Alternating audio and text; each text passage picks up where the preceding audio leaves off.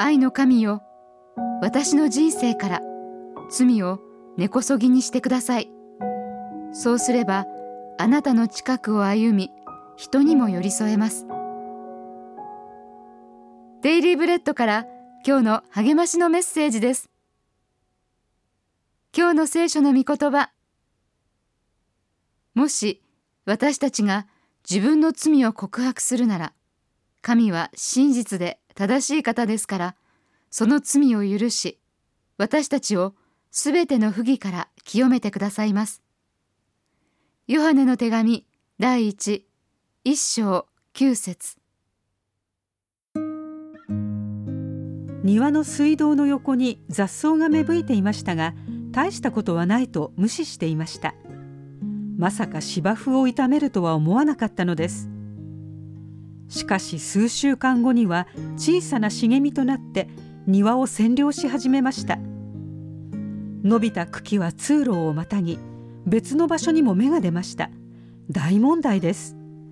夫婦で根こそぎにし除草剤をまきました。罪も否定したり感化したりすると雑草のように人生に入り込み生活に悪影響を及ぼします。神には罪がありません。私たちは神の子なので罪に対する処方箋が与えられており神が光の中におられるように光の中を歩んでいけます。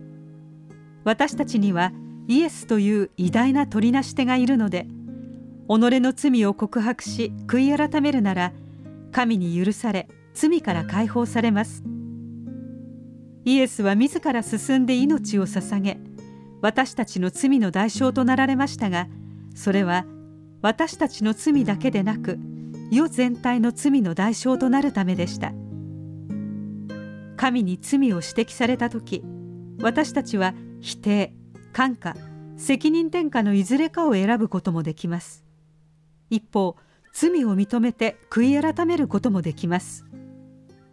後者を選ぶなら神は信仰の成長や健全な人間関係を阻害しているその罪を取り除いてくださいます。今日の目想のヒント。罪を犯すとは神に背いたことだと理解するなら悔い改めに関するあなたの見解はどう変化しますか？あなたにはびこってしまった取り除くべき罪は何ですか？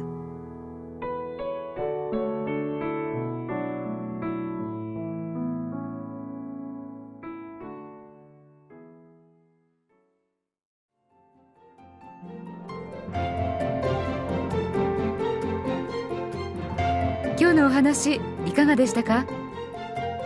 心に留まったことを Facebook などでシェアしませんか？御言葉を分かち合い元気の輪を広げましょう。太平洋放送協会の協力でデイリーブレッドがお送りしました。